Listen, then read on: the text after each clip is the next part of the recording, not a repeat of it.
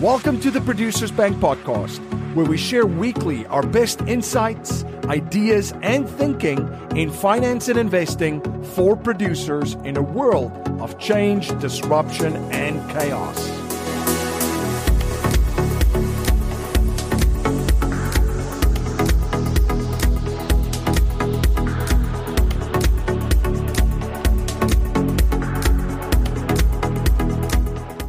Welcome to the Producers Bank podcast, where we share weekly our best inside ideas and thinking in finance and investing for producers in a world of change, disruption, and chaos. I'm MC Laubscher. I'm joined by Karl Schnitzer. Karl, great to see you. MC, good to see you today.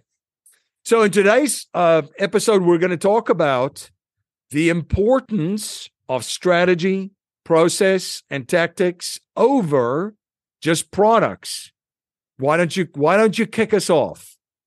Yeah, so we we talk about um, the strategy, and we kind of use a good analogy that it, you know it matters more in, in the game of golf on your swing than it does the product and the club you use. You know, you could give a professional golf player, you know, a crappy club, and he'll still hit it better than I will. So we're going to talk about the strategy, you know, the swing, not so much the actual product. The product does matter, especially you know in the the industry that we're in. The product does matter, but the strategy behind it is you know how we use that to you know make an efficient and, and a far swing. Very very well said. So yeah, I love that golf analogy because when you play golf, you know you go with a full set of clubs.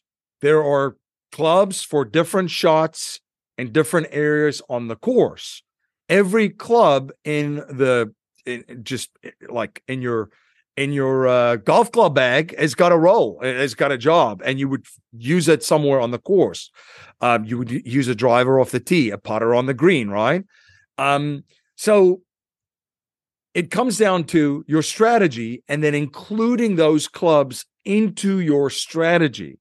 Um, and I think this, you know, this is the one thing, Karl, that I think a lot of people can probably relate to um, because their minds have been so um, focused just on products. Why? Because you're marketed uh, to that way. So Wall Street has marketed to people just using shiny objects and products. There's nothing about strategy. It's, hey, you should buy this ETF or you should buy this index fund or you should buy this mutual fund or you should buy you know these uh, technology stocks or you know um, these these uh, online business stocks for example it's just all about the product all about the product and you know part of the marketing is this one thing is your golden ticket right kind of like the golden ticket with charlie and the chocolate chocolate factory uh, that this one thing is going to do everything for you, cure all ills, solve all problems, and um, get you to the promised land financially. And it just doesn't work that way. Um, it you can't just do one thing to get to where you want to go from a from a goal standpoint. You need a number of things, and you need all many many different things in place.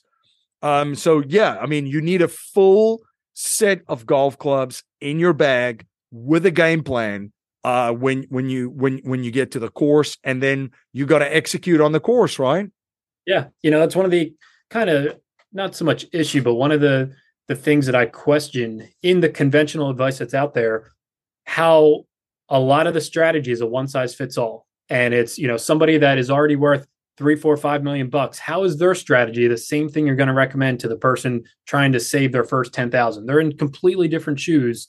And yet the strategy that a lot of, you know, advisors and planners and other, you know, people in the finance space, they recommend, well, you got to, you know, max out your 401k, you're getting an employee match and, you know, we'll, we'll build a well diversified portfolio of mutual funds and, and stocks and bonds. And they're, they're completely, completely different shoes. So to advise the same strategy for both of them, you know, t- to me, it's just crazy. They're they're different shoes, and it's there's no one size fits all for it.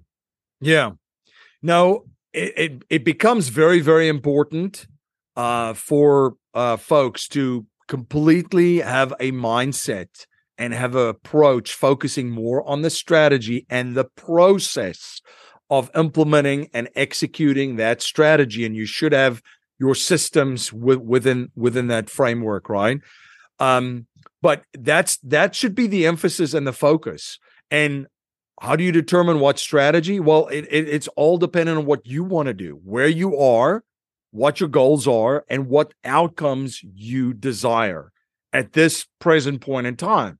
Um, I think that a lot of folks, when you start talking about a product, which we'll get into in future episodes, they're immediately going to default and just look at the product and say, this is incredible and this is great and this is fantastic.